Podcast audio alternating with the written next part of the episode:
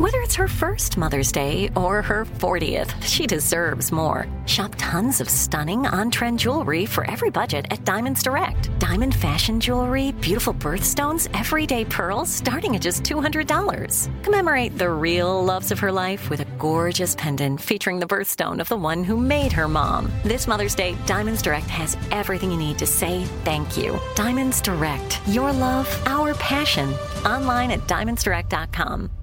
Live Nation presents Concert Week. From now through May 14th, get $25 tickets to over 5,000 summer shows. That's up to 75% off a summer full of your favorite artists like 21 Savage, Alanis Morissette, Cage the Elephant, Celeste Barber, Dierks Bentley, Janet Jackson, Meghan Trainor, Peso Pluma, Sean Paul. Sum 41, and many more. for way less. Grab your tickets now through May 14th to see all of the artists you love all summer long. For just $25 each. Visit livenation.com slash concert week to buy now. That's livenation.com slash concert week to buy now. When you think about the future, what kind of technology do you envision? Whatever the future holds, artificial intelligence will undoubtedly be at the heart of it all. Join Graham Class as he hosts season two of Technically Speaking, an Intel podcast, and hear from the minds transforming healthcare, retail, entertainment, personal computing, and more with the help of AI. Tune in every other Tuesday and explore the latest technology that's changing our world today and creating a more accessible tomorrow. Listen to Technically Speaking, an Intel podcast on the iHeartRadio app, Apple Podcasts, or wherever you get your podcasts. What's up? This your boy Lil Duval, and check out my podcast, Conversations with Unc, on the Black Effect Podcast Network. Each and every Tuesday, Conversations with Unc podcast feature casuals and in-depth talk about ebbs and flows of life and the pursuit of happiness. Unlike my work on stage, I tap into a more serious and sensitive side to give life advice and simply offer words of encouragement, yet remind folks to never forget to laugh. Every Tuesday, listen to Conversation with Unc, hosted by Lil Duval on the Black Effect Podcast Network, iHeartRadio app, or wherever you get your podcasts. Presented by AT&T. Connecting changes everything. From UFOs to psychic powers and government conspiracies, history is riddled with unexplained events. You can turn back now or learn the stuff they don't want you to know.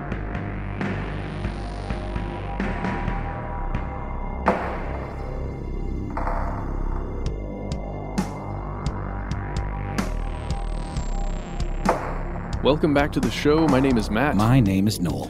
They call me Ben. We are joined with our super producer, Paul Pardon Me Decant. And most importantly, you are here, you are you, and that makes this stuff they don't want you to know. This is a very special episode for us today, friends and neighbors. In a way, it is a follow up, or I would say a, a spiritual successor I love that. to an earlier episode that we did. Uh, back in 2017, we explored the strange case of Yellowstone's Zone of Death, a small area of land in rural America where an odd loophole allows. What's the best way to say, guys? Allows, in theory, someone to commit a crime and avoid prosecution. Yeah, sort of like a purge zone where you could just, you know, all bets are off. Mm-hmm. Willy nilly, crime town, USA. But as it turns out with today's as with today's question, not quite so simple. So maybe listen back to that episode if you haven't heard it in a minute. hmm Yes, and spoiler alert for all of you would be supervillains in the crowd today. It will not work in practice. Do not attempt it. However, in this episode, we relied heavily on the work of Professor Brian C. Kalt, the man who discovered the loophole in the first place.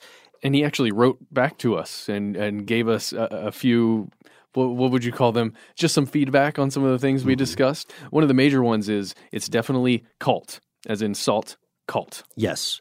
And this, uh, when when we received this email, we were delighted because in the course of our research for the Yellowstone episode, we learned more about the professor's work, not just concerning the zone of death. We learned that for years, Professor Kalt has investigated a question increasingly important and relevant in the realm of American politics. It is this Can a president pardon him or herself? And that's what we're looking at today.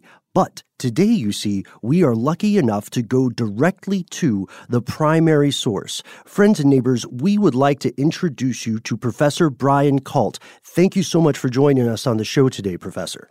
Oh, thanks, guys. Glad to be here. First off, can you tell us, just in your own words, uh, what what you do every day? What are you studying? What are you teaching? Well, I'm a law professor at Michigan State University, and uh, I teach torts and administrative law, but my research has pretty much always focused on constitutional law.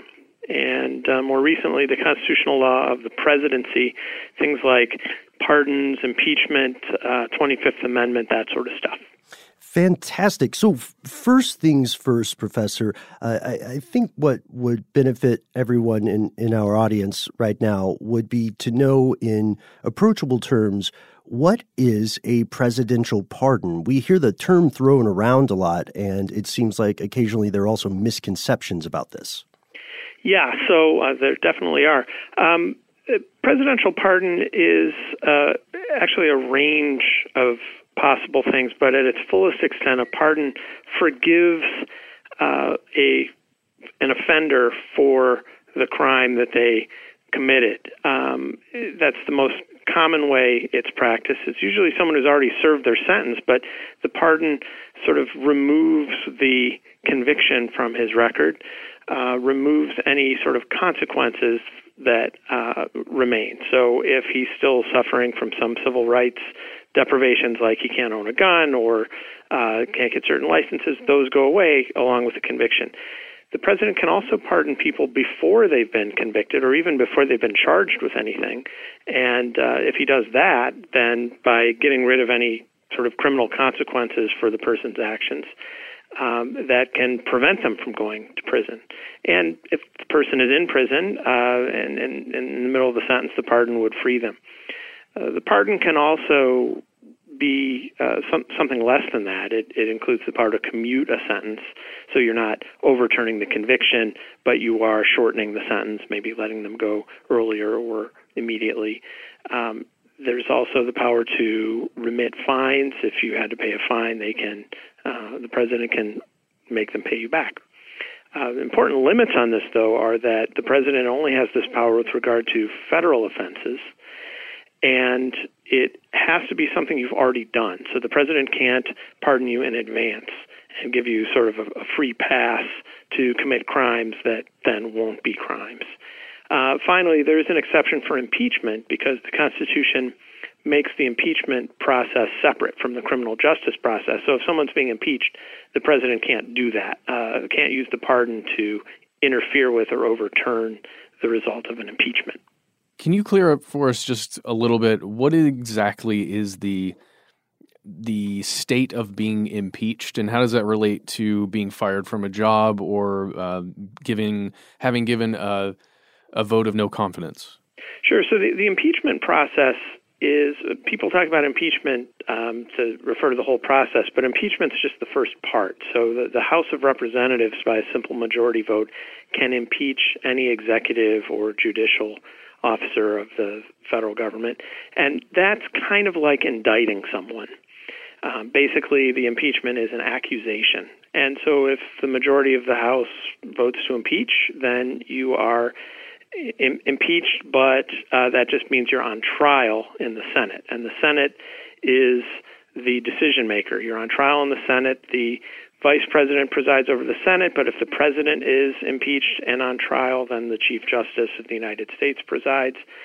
Um, and if a two thirds majority of the Senate votes to convict, then you're convicted. You're removed from office at that point. Um, unless you are no longer in office, that's a whole other that's a whole other chapter of my my last book. Can you impeach people after they've left office? But um, uh, impeachment again just refers to the accusation. It's like the indictment. Ah, I see. So not immediately in and of itself a proven thing, just an accusation. Exactly. It was like Clinton, for example, you know, did not get removed from office, but was impeached, correct? Or is, am I misremembering that? Censured, I believe. Yes, yeah. Clinton, Clinton was impeached. Uh, Andrew Johnson was impeached. Uh, neither of them were convicted. So it's a it's a blight on the record. Uh, I don't know anyone who would uh, invite uh, an indictment and say it's no big deal, but uh, without being convicted, he he wasn't he wasn't found responsible uh, for whatever it is he did. Have we seen a successful, full realization of the impeachment process uh, from a president? I, I can't think of one. Not of a president. The only people convicted under the federal system have been judges. Hmm. And going back to this concept of pardons, uh, we're interested in learning a little bit about your personal story. I, I, believe your some of your first published work on this concept occurred in 1996 uh, during your time with the Yale Law Journal, or you wrote for the Yale Law Journal in this regard. When did you first begin investigating this question, and what originally inspired you to do so? So I was a law student at Yale, and uh, I was taking a criminal procedure class. And people make fun of Yale sometimes, Yale Law School, for being overly theoretical. Um, and sometimes that's a, that's a fair uh, fair accusation. But uh, so, for instance, in our criminal procedure class, we were talking about presidential pardons, which is not really an important part of criminal procedure in the ordinary course of things but the professor had some theories, and we were talking about the whole structure of the Constitution, and you know, okay, great, how that's how it works in practice, but how is it in theory? That's what we really wanted to know. So we're talking about pardons, and I raised my hand and I said, "Can the president pardon himself?" And the professor thought about it for a second and said, "I don't know. Why don't you look into that?"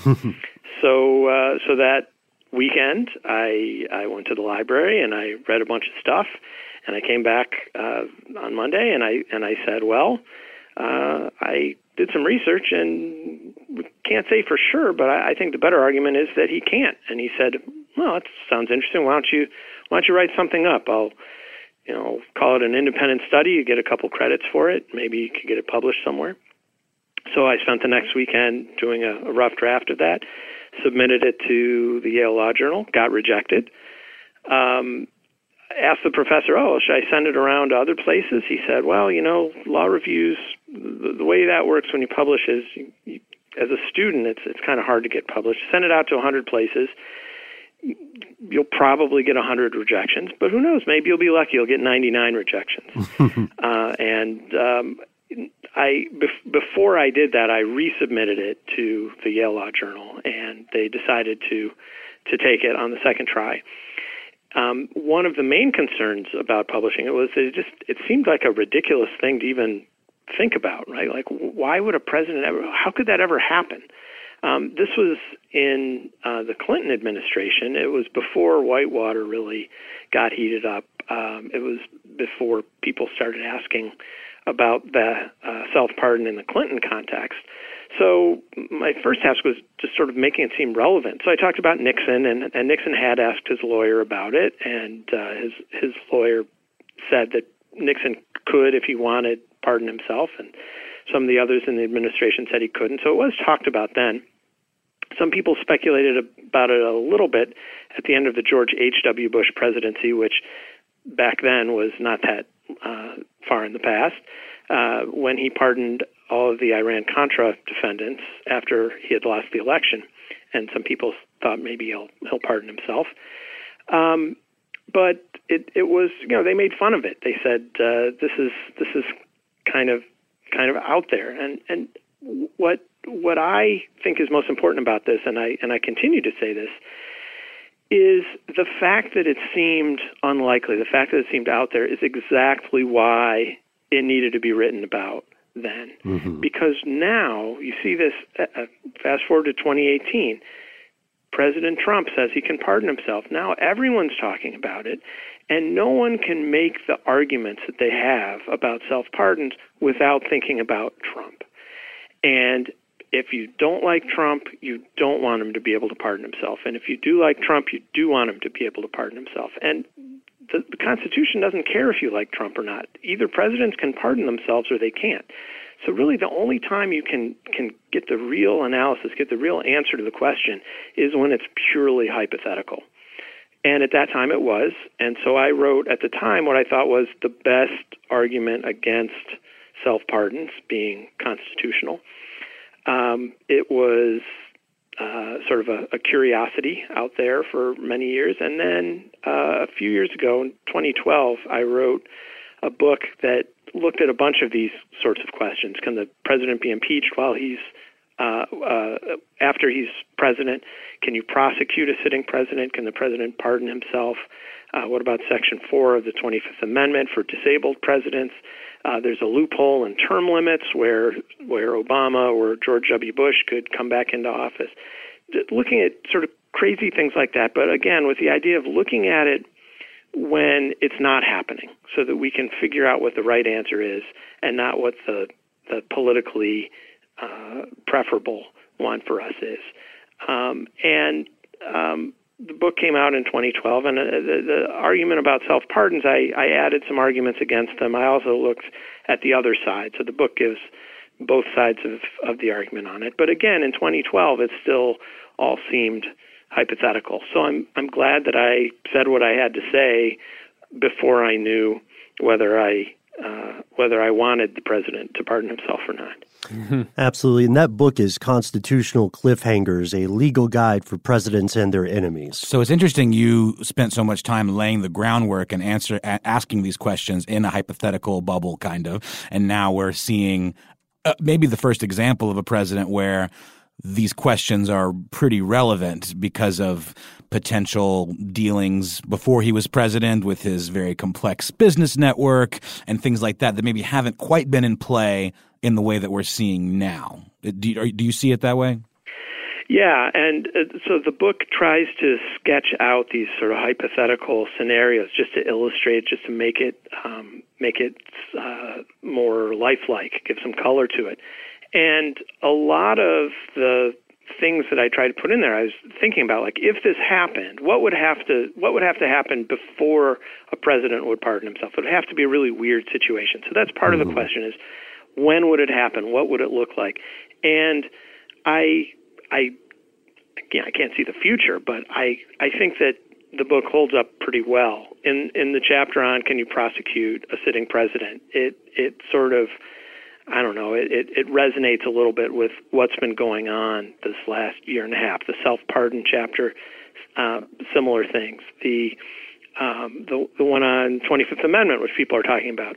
So when I wrote this book, I had to try to convince people one of these things might happen someday. It would be good if we thought about them now. And then within uh, six months of Trump coming in, we had three of the six chapters in the news, four if you count the people saying that he should impeach uh, Hillary Clinton. Um, and so yeah, I, I didn't I didn't think any of this would be relevant anytime soon. I didn't know we would elect a president who tried to hit for the cycle uh, based on my book. And what's one thing that is fascinating about uh, various conversations we've seen regarding the concept of self pardoning is. Uh, well, I'd like to go back to the earlier example you alluded to um, with Nixon briefly in some work. Uh, it was surprising to me, and I think to many of us, uh, to learn that Nixon had reportedly asked his own legal team about this concept uh, way back during his time in office. Is that correct? Yeah, I'm I'm not sure if he asked the lawyers or if he just said to the lawyers, "What are my options?" and and they came up with that. Mm-hmm. But a, a pardon was definitely something that was important, and so the question was, if he's going to get a pardon, does he have to wait and get it from Ford if he resigns, or can he give it to himself, or you know maybe they wouldn't have even prosecuted him. We're not sure. So it was it it was even then, even though it was very real at the time, mm-hmm. um, it it was still hypothetical. And the lawyers said, if you pardoned yourself, the option was presented as, uh, as you pardon yourself and then you resign, because just politically, there's no way that you could do that and and uh, avoid impeachment. Mm-hmm. Impeachment was already uh, the process was already rolling. That would have just accelerated it, and that would have been the end. And he and he knew it. He knew it would have been the end. Can we jump back to Article 2, Section 2 of the Constitution just to really go over and lay the groundwork of exactly what the Constitution says a pardon is? Sure. Um, so I can pull up my uh, my little copy of the Constitution here. Awesome. Article 2 Article 2 uh, talks about the, the presidency, and uh, here we go. Article 2, Section 2, Clause 1. The president, dot, dot, dot, shall have power to grant reprieves and pardons for offenses against the United States except in cases of impeachment. And that's it. That's all it says. So, so everything else is just us kind of deciding. Pretty open ended. And with that language, that pretty vague language, you get what I've seen described as one of the most king like powers of the presidency. That's how it appears to me. I think that's pretty accurate. I can't remember where I saw that, but it just seems like a wave of the hand and all your sins are wiped away.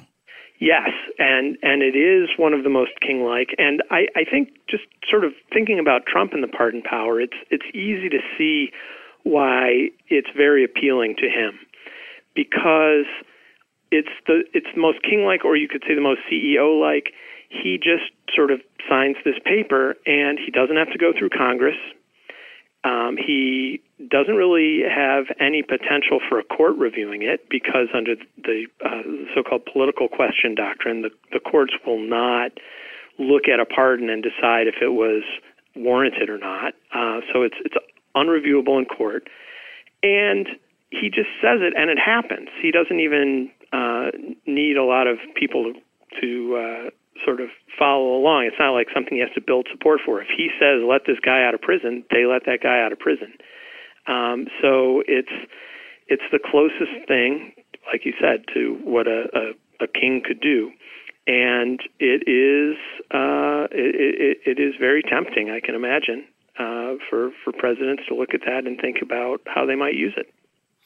And we we know that traditionally presidents have not immediately entered office and began exercising this ability to pardon people. Uh, but but correct me if I'm wrong here. Uh, did the current president, Donald Trump, as we record this, did he begin pardoning people earlier than in his uh, time in office than other presidents?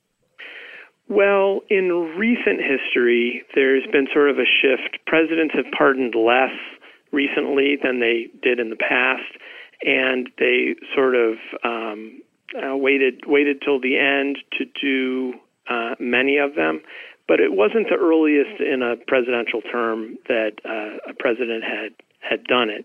It, it was unusual, but it, it, it wasn't unheard of. Uh, and in a way, that's that's actually a good thing because the design of the pardon power, we talk about it being a king like power, but remember, the president's not a king. And the, the whole reason to give the president this power instead of giving it to, say, Congress by a congressional vote, you give it to the president because the president is politically accountable.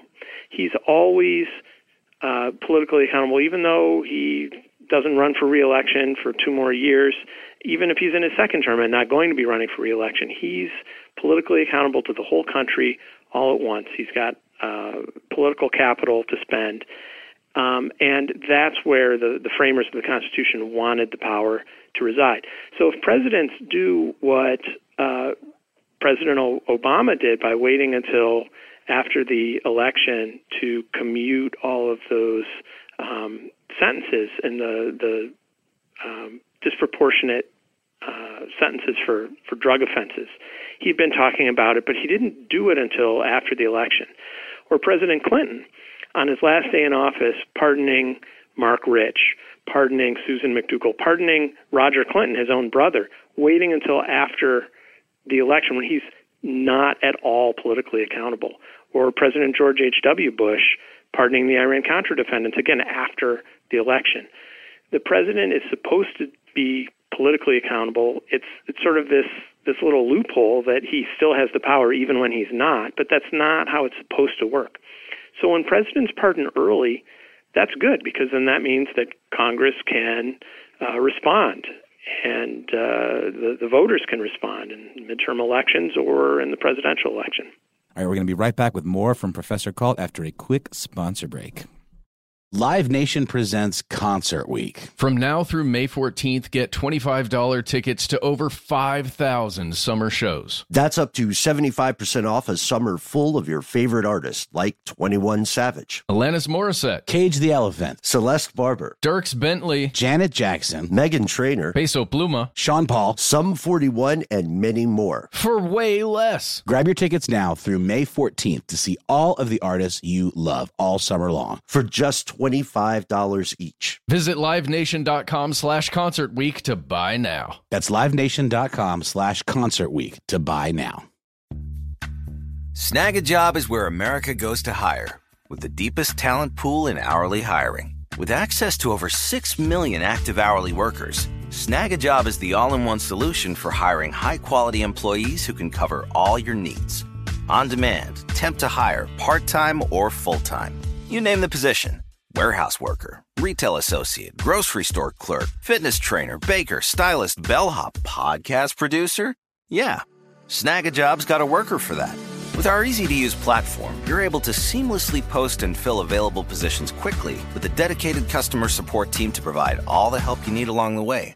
Kind of nice knowing you have a talent pool like that in your own backyard, right? Snagajob is the partner you need to keep your business running smoothly. So visit snagajob.com or text snag to 242424 to talk to an expert. Snagajob.com, where America goes to hire. I'm Katya Adler, host of The Global Story. Over the last 25 years, I've covered conflicts in the Middle East, political and economic crises in Europe, drug cartels in Mexico. Now I'm covering the stories behind the news all over the world in conversation with those who break it. Join me Monday to Friday to find out what's happening, why, and what it all means. Follow The Global Story from the BBC wherever you listen to podcasts.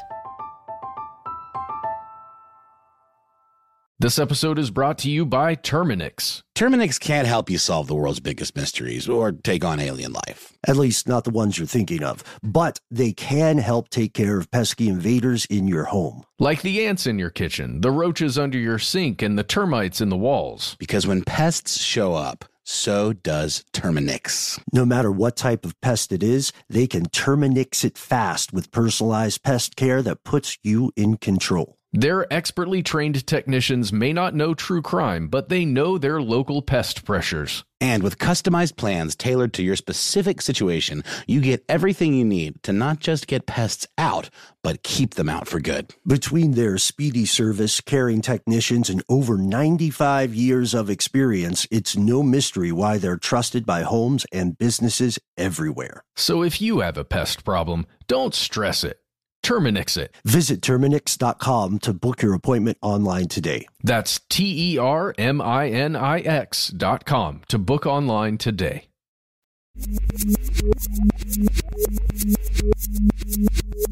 And we're back. Professor Kalt, please correct me if I'm wrong, but I'm just going to make a statement here that is what I believe to be true. um, my understanding is that much of law is based upon the previous findings and judgments that have occurred. Like the the the guiding principles of what is now law is from the past, right? Yes, to the extent that we have precedent, we take those precedents seriously or are bound by them depending on what kind of precedent it is. Is there any foundational case or precedent that has to do with this uh, at all? A president pardoning himself? Well, we, we don't have any case law directly on point on presidents pardoning themselves. Um, the argument against self pardons relies on a whole bunch of theories and doctrines that haven't really been tested either.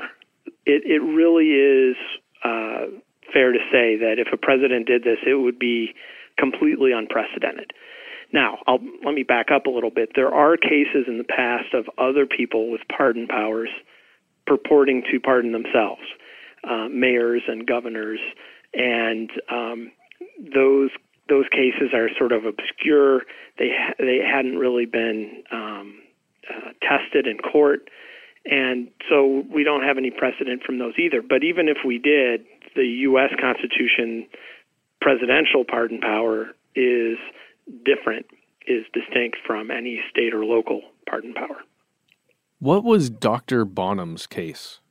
So this this was a British case back in the 17th century, and uh, the issue in that case is, I would say, the, the, the power of Parliament over the king, um, and the the power of the common law over the Parliament.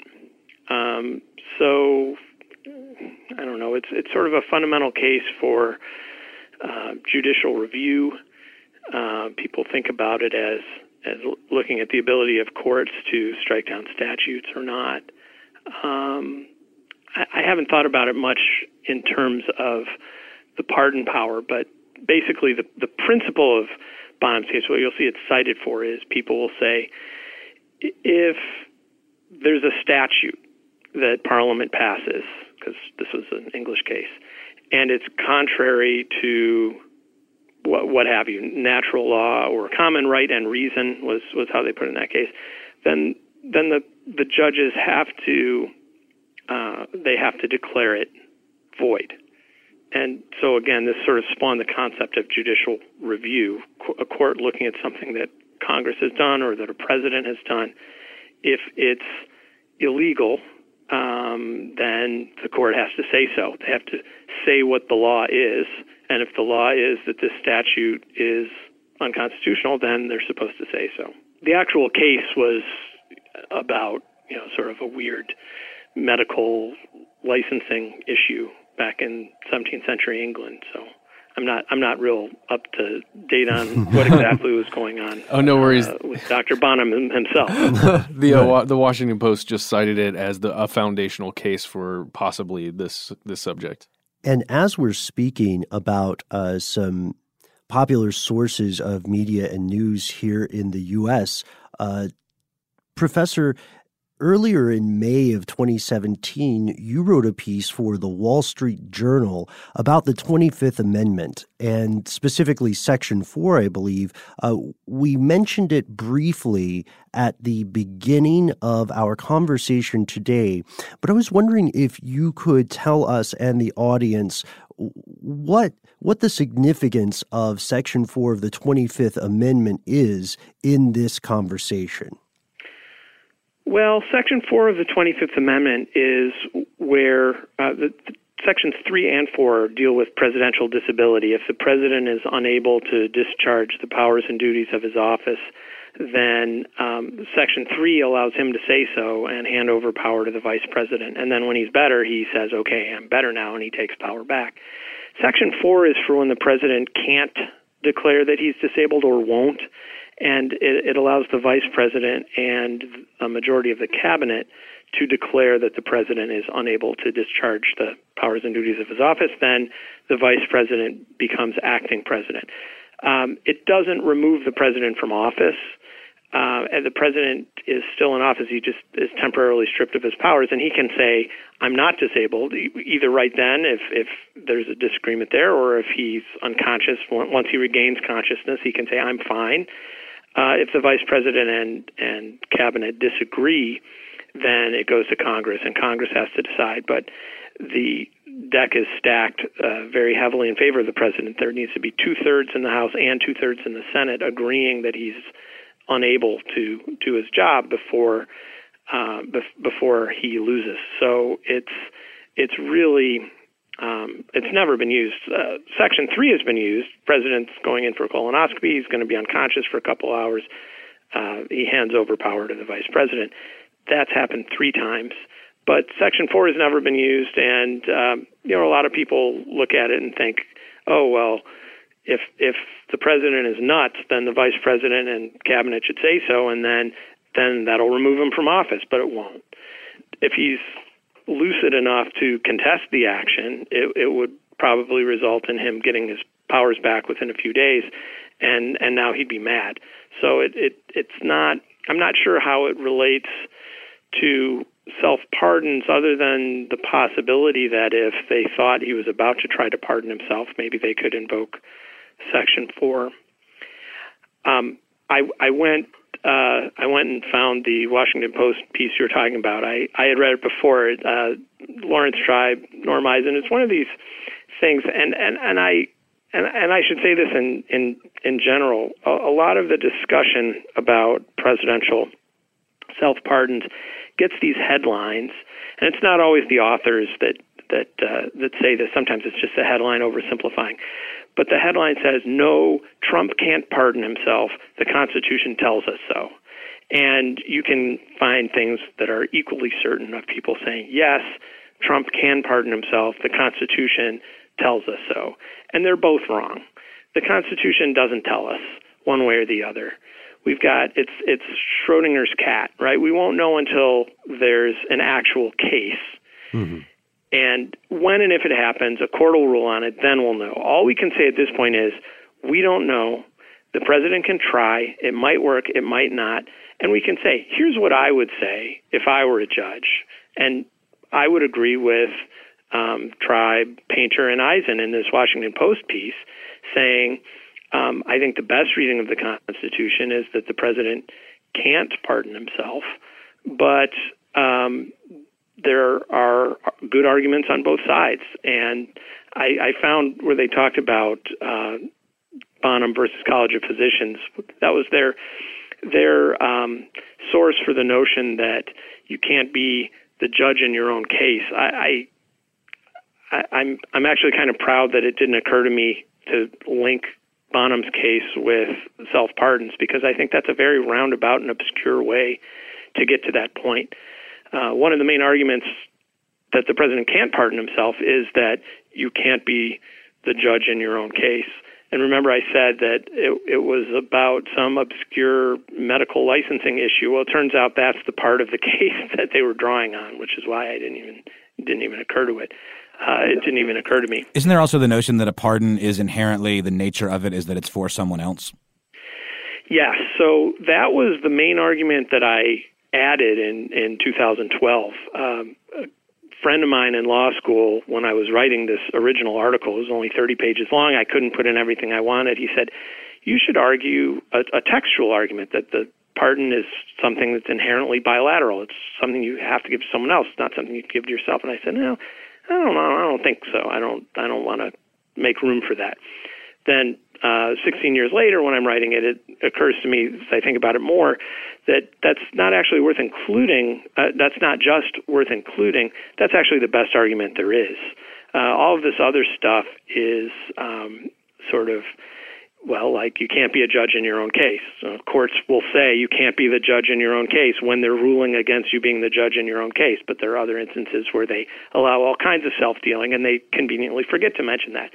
Uh, but if you can find something in the text of the Constitution itself, that's the best kind of argument for me. That's pers- persuasive to me.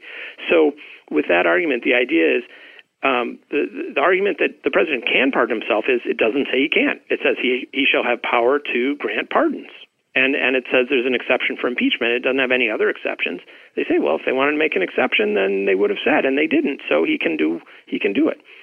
But there are limits inherent in what the definition of a pardon or granting uh, a pardon is in itself. So, for instance, I, I mentioned before you can't pardon someone for something he hasn't done yet. You can only pardon past acts. Um, doesn't say that anywhere in the Constitution. Mm-hmm. Uh, where do they get that from? Well, the courts are very clear that you can only pardon things that have already happened, but uh, it's inherent in the notion of what a pardon is. So this argument is the same thing that a pardon is just by definition something you give to someone else. And you can look at other words that have the same Latin root, uh, perdonare, um, like donate or condone. Like you wouldn't say, I condone my own actions. That doesn't make sense. You wouldn't say, I'm making a donation to myself. It doesn't make sense. If you said, pardon me, you're asking for others to excuse something that you have done, just in like a social situation. If I say, pardon me, Matt, for I have belched or something, Matt would say, of course, yeah. good sir, you know? Yeah. And stop belching in my dire- direction. Mm. yes, that, that probably also has uh, uh, roots in, in merry old England, too. But um, I, I think in addition to the argument that a pardon is inherently something you give to someone else, and the notion that the courts disapprove of people being the judge in their own case, there's also a, a historical argument based on how the uh, people debating the Constitution, the Constitutional Convention, talked about pardon powers. They were worried about giving the pardon power to the president, and um, Edmund Randolph, one of the delegates, proposed. This is all recorded in James Madison's notes Edmund Randolph said, well, we, we need to make an exception. We need to not allow presidents to pardon people for treason. And the reason he said was the president may himself be guilty. He said the traitors may be his own instruments. And so we can't let the president have the power to pardon these other traitors that he's a traitor along with. And um, James Wilson, uh, another delegate later on the Supreme Court, responded. He said, If the president be himself a party to the guilt, he can be impeached and prosecuted. And everyone said, Oh, yeah, that's right. And they voted and rejected Randolph's motion, and they, they didn't restrict the pardon power for cases of treason. And they didn't talk about self pardons, but what, what this tells us is first of all, if any of those people thought that the president could pardon himself, the notion that, well, if the president's guilty, we can just prosecute him, that wouldn't have been persuasive at all. And no one, no one said that, so they must not have thought that the president can pardon himself. Um, additionally, if if anyone thought the president could pardon himself, then they would have talked about restricting that. Not saying he couldn't pardon traitors, but that he couldn't pardon himself. But they didn't.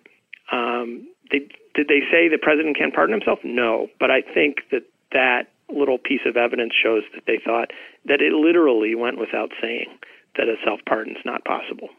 I think I think that uh, there is an argument on the other side of this, which is um, that the, the the president is both the sovereign and a person, and so he can pardon himself because it's it would be Trump the president giving a pardon to Trump the person, and so it's inherently bilateral that way. So you know, it's not a it's not a killer argument. Like I said, there are good arguments on both sides, but to me, it's a it's a pretty persuasive one. I think it's the best argument against self pardons because again, it's in the Constitution. It's inherent in the definition of the word pardon itself. Absolutely. But where does this lead us? We'll be back after a word from our sponsor. Live Nation presents Concert Week. From now through May 14th, get $25 tickets to over 5,000 summer shows. That's up to 75% off a summer full of your favorite artists like 21 Savage, Alanis Morissette, Cage the Elephant, Celeste Barber, Dierks Bentley, Janet Jackson, Meghan Trainor, Peso Pluma, Sean Paul, Sum 41, and many more. For way less. Grab your tickets now through May 14th to see all of the artists you love all summer long. For just $25 each. Visit livenation.com slash concert week to buy now. That's livenation.com slash concert week to buy now. Snagajob is where America goes to hire, with the deepest talent pool in hourly hiring. With access to over 6 million active hourly workers, Snagajob is the all in one solution for hiring high quality employees who can cover all your needs. On demand, temp to hire, part time or full time. You name the position warehouse worker, retail associate, grocery store clerk, fitness trainer, baker, stylist, bellhop, podcast producer? Yeah, Snagajob's got a worker for that. With our easy to use platform, you're able to seamlessly post and fill available positions quickly with a dedicated customer support team to provide all the help you need along the way. Kind of nice knowing you have a talent pool like that in your own backyard, right? Snagajob is the partner you need to keep your business running smoothly. So visit snagajob.com or text snag to 242424 to talk to an expert. Snagajob.com, where America goes to hire. From BBC Radio 4, Britain's biggest paranormal podcast is going on a road trip. I thought in that moment, oh my God, we've summoned something from this board. This is Uncanny USA. He says, Somebody's in the house, and I screamed. Listen to Uncanny USA wherever you get your BBC podcasts, if you dare.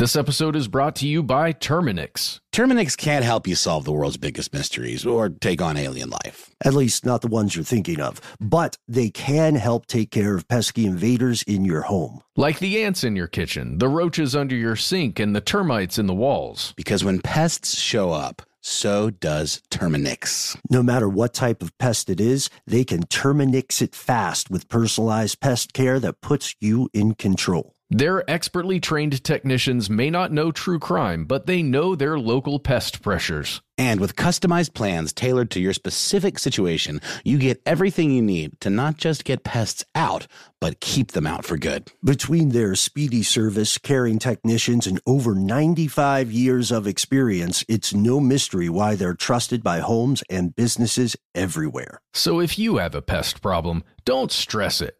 Terminix it. Visit Terminix.com to book your appointment online today. That's T E R M I N I X dot com to book online today.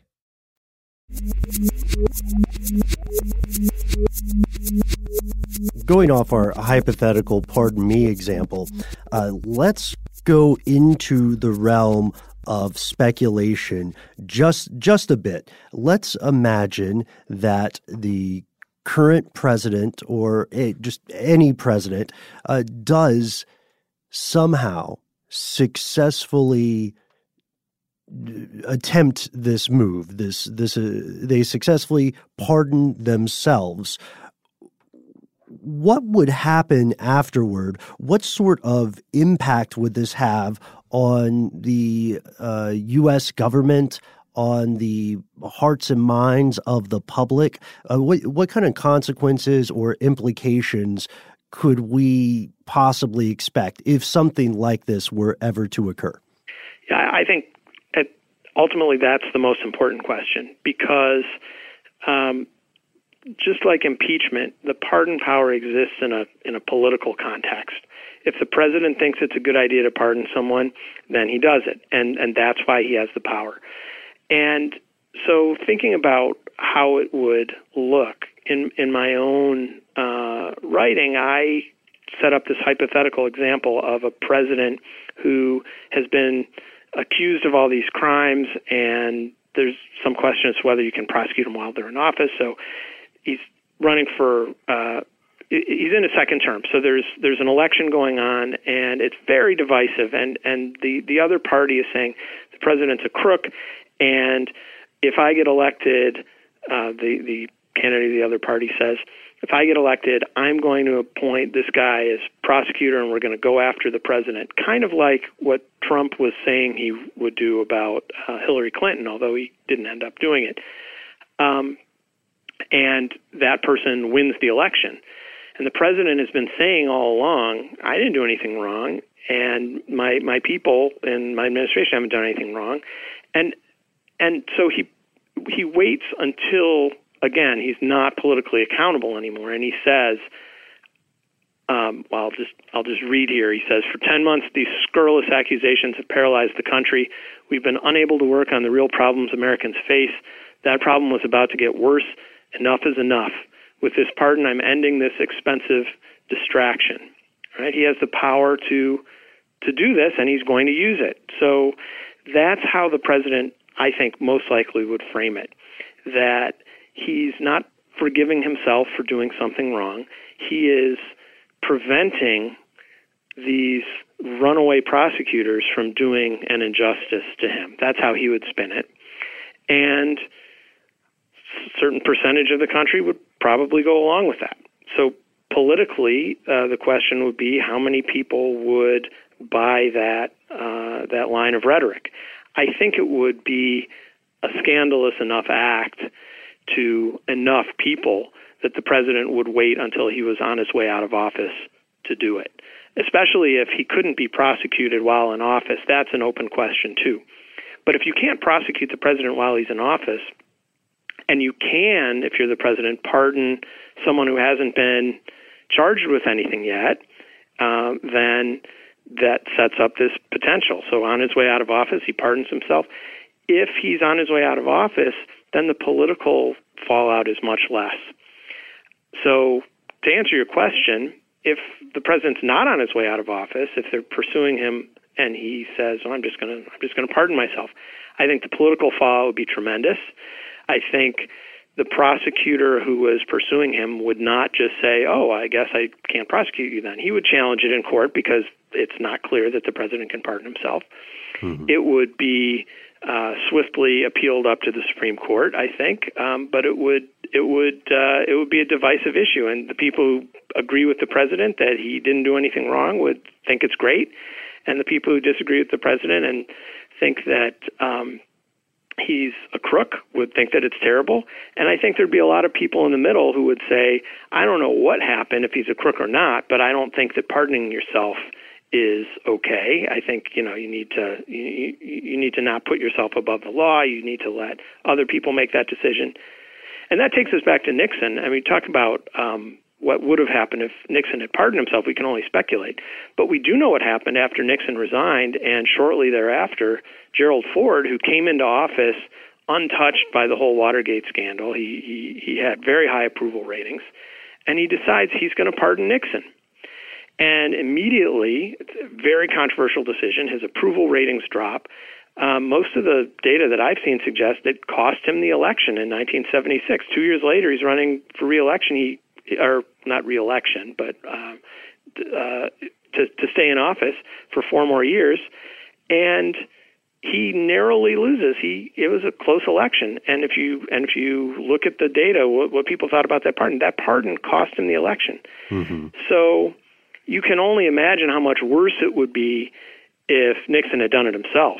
Ford said, We've got to move on. This is the right thing to do. If Nixon had said that, it wouldn't have been convincing at all. Um, so, so politically, if the president's still in office, it would be a uh, it would be throwing a bomb. Um, if he's on his way out of office, it, it would be controversial, but he wouldn't be president anymore, so it wouldn't. Mm-hmm. Uh, it, it, it would be tabloid fodder, right? It would be cable news fodder, but it wouldn't it wouldn't have the, the same sort of political impact. I think everyone would just wait and see what the courts had to say about it. But then on the flip side of the uh, speculative world we're exploring here, what if a standing president or president on the way out attempts to self pardon and that attempt fails? Would they wouldn't they still encounter uh, the same uh, enormous potential for backlash? Because I, I, imagine a lot of people who are uh, going back to what you said about the supporters thinking it's a good idea, the opponents thinking it's a bad idea. Wouldn't a lot of people in the uh, the anti-administration side see that as uh, an, a smoking gun, more or less, uh, indicating some sort of truth to all the problems they had with that administration? Well, I think they could they could look at that and say, "See, see what kind of person this is." Um, but I think the supporters would say uh, what they've been saying all along. If they if if they have supported him this long in saying that the accusations against him are false, they would probably go along for the ride there too. Um, and and that's an important thing about pardons that I, I think is overlooked a lot. I, I had a, a, a piece.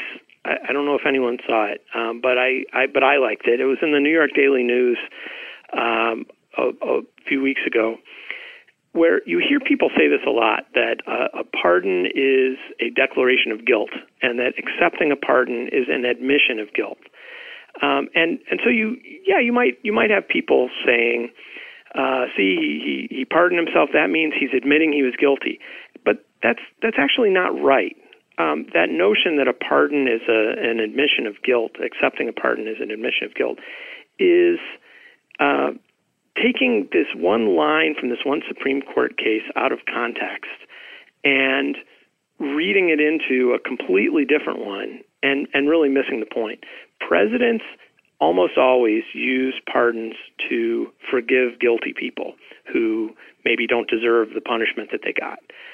Um, but they can also presidents can also use the pardon power to exonerate people, and and it's not the most usual use of it, but sometimes they do. President Ford pardoned Nixon for giving someone who was guilty. He also pardoned Tokyo Rose uh, she had been convicted of making propaganda broadcasts during World War II, um, and she was an American citizen living in Japan. And they they said, oh, she was broadcasting these terrible things.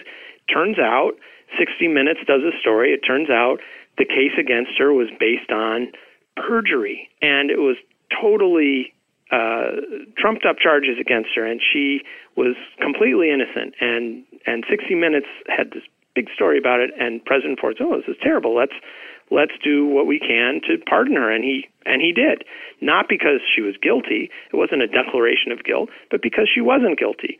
And when she accepted the pardon, uh, she wasn't admitting she was guilty. She was accepting it because she wasn't. And uh, Trump himself just pardoned uh, Jack Johnson posthumously, the boxer. Again, not because he was uh, guilty but should be forgiven, but because he wasn't guilty. The case against him was uh, was bogus. So this notion that he won't do it because it, it would require him to admit guilt, I think is wrong. And people are, are missing the potential for a president to put it in the language that, that, that I had it in my book, where he says, I'm not guilty, I'm innocent. Um, and these people are coming after me anyway, even though I'm innocent, but I have the power to stop that, so I'm going to use that power. That's what he would say. And so any political reaction would, would have to reflect that context. If the president was saying, I'm guilty, but um, hey, it's good to be the king and, and pardon himself, that would be much more controversial, uh, much more unacceptable, but I think also as a result, much less likely to happen.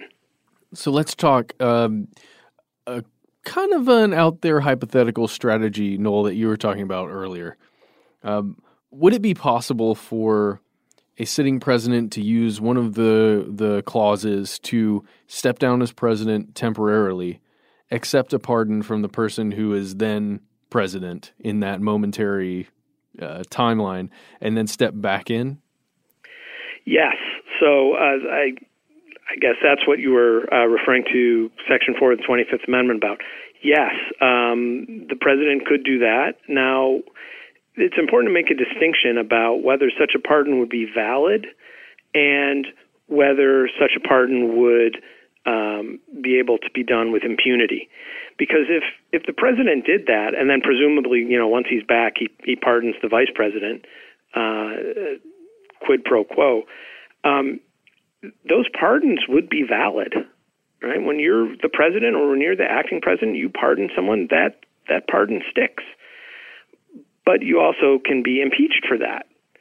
And you can be prosecuted for it too if it's part of a, a criminal enterprise. So if if if I give the president a million dollars in exchange for pardon and he pardons me, that pardon is valid, but we're both going to go to prison for for the bribe. Um, hmm. And because you can only pardon something that's already been done, if the pardon is is criminal, you can't pardon yourself for pardoning yourself, right? The last one, they'll always get you for the last one. So so yeah, the the, the president could could uh, hand over power to the vice president. The vice president pardons him, hands power back. He returns the favor, or he could resign. Uh, that's that's basically what Nixon and Ford did. Nixon resigned. Ford pardoned Nixon. Ford didn't need a pardon, so there was no sort of quid pro quo there. Um, if it's part of a corrupt conspiracy, then it would be punished as part of a corrupt conspiracy, even though the pardons themselves would probably stick. I, I don't think there's any question about that. There, there are some people who would say that a court would would uh, would refuse to honor such a pardon, but I, based on the case law, I don't see that happening. I think it's also worth mentioning how this would play out. If you have a pardon um, it doesn't actually mean anything unless someone tries to do something to you that the pardon says they can't. So if you have a pardon and they say, uh, well, I'm going to prosecute you, you say, well, you can't because I have a pardon. Then they try to prosecute you anyway. Then the court has to decide whether the pardon is valid or not. If no one tries to pardon the president, he pardons himself or the vice president pardons him, and no one tries to prosecute him, then we don't know if it's valid or not because it doesn't matter. Mm. It's only when he tries to do something that would only be uh, he'd only be able to do if the pardon were valid that we would find out. Uh, and there's there's you know a, a lot of a lot of things would have to happen before a president would get prosecuted. It's not just the self pardon being a remote hypothetical. It's it's also the the prosecution itself that was uh, remote. So you know, I love talking about these hypotheticals, but mm-hmm. um, it's it's also hard to imagine um, the the vice president wanting to get his hands dirty in that way. Um, I'm not saying that it would never happen. I'm just saying that the more things you add in that make it uh, unlikely, the the more hypothetical it is, the less instructive it is. Uh, it's, it's hard hard to draw lessons from it. Ford pardons Nixon. To me, that's like a backroom conversation where Nixon is like, "No." I, that, that's how I see it. Uh, how, why why did Ford pardon Nixon, knowing there would be political fallout? It seems like it was something he was like doing a favor for for Nixon. Yeah, there are, there are a lot of people who think that Nixon made a deal with Ford. Uh, I'll resign and then you pardon me. And I think Ford was inclined to pardon Nixon because that's just the kind of guy that Ford was. He he didn't um, he didn't think that we needed to uh, continue beating up on Nixon. He thought that losing the office was punishment enough. All, all that sort of stuff. And um, I I don't I don't think that Nixon really had any leverage over Ford. Like if if he says, "Well, I'll resign, but only if you promise to pardon me," Ford if he was if he was answering honestly, he said, "Well, I was going to pardon you anyway. Why are you saying that?" um, or or he could say, "Well, I, which which he actually did say. This is all in in his uh, uh, autobiography, and uh, it, it's been reported in, in Al Haig's book. Um, Al Haig came to Ford before Nixon resigned. Haig was Nixon's chief of staff, and said, um, "Will you?" uh, will you commit to pardoning Nixon? And Ford didn't say yes, and he didn't say no. And and when he told his people later, they said, "Well, you need to be more clear. You're not committing to anything." So he called up Haig. He said, "I'm not committing to anything." But but Nixon didn't have any leverage. He was he was going to get uh, impeached and removed. Uh, he was going to have to resign anyway, pardon or no pardon. Did he really want a pardon? Sure was Ford going to pardon him anyway? Sure. But was there a deal? No, I don't think so. I think what I was getting at was that it was more of a courtesy. And I'm wondering why the conversation now isn't like, well, of course. Pence will pardon Trump. Why why are we talking about Trump pardoning himself when the precedent has kind of been that as a courtesy your VP will pardon you anyway? Well, I think maybe Pence would look at what happened to Ford when Ford pardoned Nixon and say if I want to get elected in in 2020 or whatever the next election is, if if this happened, I would have to think seriously about whether to do this or not. And if whatever it is that he's pardoning Trump for is something that involves himself as well, oh. um, then that would be politically difficult for him to do. Ford had the political space because he hadn't been mixed up in Watergate he had the he had the space to do that and and not have it look like uh, a a, a uh, an inside deal. In the same way, when when Bush pardoned the Iran Contra defendants, that was controversial for that reason because Bush was one of them. Uh, it looked like he was he was helping them out uh, of a mess that he uh, he was in too. Um, so so yeah, a lot would turn on that. Is Pence involved in whatever he's pardoning him for or not? As far as courtesy is concerned, you know, it's it's a political question. He would he would look at the polls and and they would they would survey people and he wouldn't have to decide right away. Um, this all turns on the notion that the president is being prosecuted for something, though, and I I think um, yeah, that's that's possible that a former president would be pursued by a prosecutor, but without knowing exactly what the case is and exactly what the what the dynamics of it all are, it's hard to say what Pence would or wouldn't do in that situation. Because if if there's a smoking gun and he looks guilty and it looks bad, then a pardon would look bad. Um, and if it looks like it's some technical thing or some disputable thing, and and Pence wants the country to move on, and he thinks that he can sell that idea that this is about moving on, then maybe he would. But he would he would have to look at what happened to Ford and and and realize that unless he has 30 points of uh, approval ratings to spare, he he probably has to be real careful about that.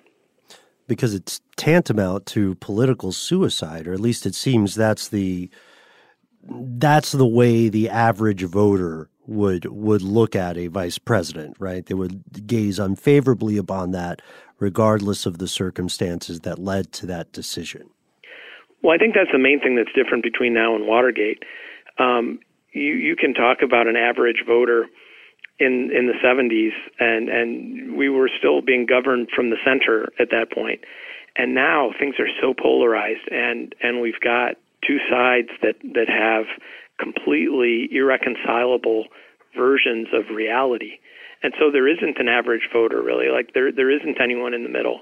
So I'm I'm I'm not sure that um, I'm not sure that the political suicide notion is um, something that translates exactly from the 70s. I mean, he, he would have to take that seriously. He'd have to look at what the polls say, but it it would it would play out in in a in a weirdly different way. Um, the same with impeachment. Um, Nixon didn't go until the Republicans turned on him. The Democrats were in control of Congress. It looked like they were going to drive the impeachment forward, but it wasn't going to be successful until and unless the Republicans turned against him. Well, that's the same situation now. You don't get two thirds to vote to convict in the Senate unless both parties agree. Um, but you don't have anyone in the middle anymore. And the Republicans have to pay attention to the, the Republican primary voters. And with that polarization, um, it's it's harder harder to paint a picture where something happens and everyone agrees that it's bad, uh, like it was in the 70s. And I, you know, I'm having a hard time emphasizing how much I appreciate that point about polarization because for everyone listening, regardless uh, where you find yourself falling in your own personal political or ideological stances, uh, the fact of the matter is that the public in general is increasingly polarized. And although precedent does exist, you know, Professor Kalt, I think you make some uh, fa- fascinating, fantastic, and to some degrees disturbing points about the differences between previous decades and the age in which we live today. Before we conclude today's episode, Professor, uh, we have a question for you that we're certain is on the minds of our, our fellow audience members here, and that is this. Uh, where can where can listeners go to learn more about your work and to learn more about the concept of pardoning or self pardoning specifically? So, I would recommend um, if if people are interested in my book, that chapter two of the book is the most uh, comprehensive treatment that I've uh, produced on the self pardon question. For 20 years, I was the only person talking about it. Um, most of the discussion in the last year and a half has drawn on the things that I've said, whether they cited them or not. I think the book is the best place to go. Just go to Amazon, um, type in my last name, uh, K A L T, and Constitutional Cliffhangers, and it should come right up. I think they sold out of the hardcovers, but the paperbacks are still available, and the um, the ebook version is still there. If they want to read the original article um, in the Yale Law Journal, 1996, um, if, again Google my name, Kalt, and uh, Pardon Me, and uh, SSRN um, it, will come up there and you can uh, download the original article. Awesome. Well, get out there on Amazon, find that book, check it out. We there's all. By the way, uh, Professor Kalt, you are all over just the Washington Post and the internet. When people are talking about this subject, I'm you get a lot of calls, don't you? I do. Um, it's it's a nice change from 20 years of people thinking that it was ridiculous to even be talking about this. Um, probably my highlight was in the preface of the book. I, I talk about how I'm, I'm writing this book, and I and I'm at this reception, and I'm talking to this prominent uh, legal thinker, and he asked me what I'm writing about, and I tell him, and he looked at me, and says, "Why are you writing about that?" and uh, fast forward to 2018, and and he has a piece in the uh, Washington Post about whether the president can pardon himself. So, oh. oh. man, it's uh, a little terrifying mm. that you're, you know, you were on the right track. but it's prescient as yeah. well. And uh, we would like to thank you again uh, for being so generous with your time with us today and for correcting or clarifying some of the misconceptions regarding pardons in general that are so common uh, in the U.S. and I would say in larger international context as well. Uh, so, ladies and gentlemen, thank you for tuning in. Uh, please let us know uh, further questions that you may have while you're listening to today's episode regarding the concept of self pardoning. You can find Matt, Noel, and I on Instagram. You can find us on Facebook. You can find us on Twitter. You can find us on our fan page. Here's where it gets crazy. And boy, does it ever get crazy in that fan page. Professor Kalt, do you have a Twitter that you'd like to plug here? Uh, yes, I'm on Twitter. Uh, I'm at Prof. Brian Kalt. There you go. Prepare yourself for, for a lot of inquisitive minds. well, you know, Twitter brings out the best in people, doesn't it? yes. that is what I hear. All right. If you don't want to reach us or have, you don't have any questions, you don't have any of that stuff, but you just want to say something, you can always reach us via email. We are conspiracy at howstuffworks.com.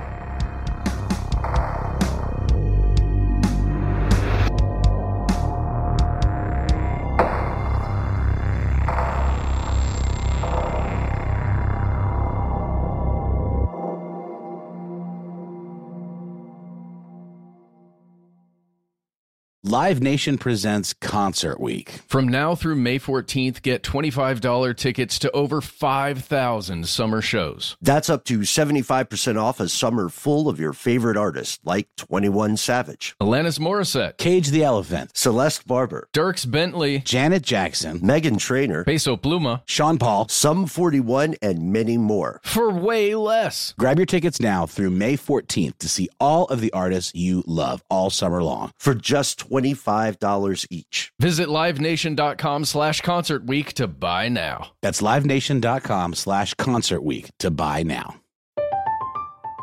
I'm Katya Adler, host of The Global Story.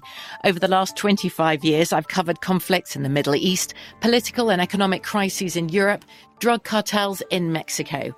Now I'm covering the stories behind the news all over the world in conversation with those who break it. Join me Monday to Friday to find out what's happening, why, and what it all means. Follow the global story from the BBC wherever you listen to podcasts. Attention, true crime enthusiast, searching for a way to unwind after diving deep into the mysteries that keep you up at night? Look no further. Introducing Lazarus Naturals, your trusted companion for CBD relief. With a commitment to transparency, Lazarus Naturals oversees every step from farm to doorstep, ensuring purity and quality you can trust. Visit LazarusNaturals.com today and discover how CBD can help you decompress and recharge for your next investigation. That's LazarusNaturals.com. Lazarus Naturals your partner in unraveling the mysteries of true crime. Not available in Idaho, Iowa, or South Dakota. Dealing with pests can be a pain, but relax. Terminix can help. Because when pests show up, so does Terminix. With over 95 years of experience, they have what it takes to take on any pest problem fast. If your home or business has pests, don't stress it. Terminix it. Visit Terminix.com to book your appointment online today. That's T E R M I N I X.com.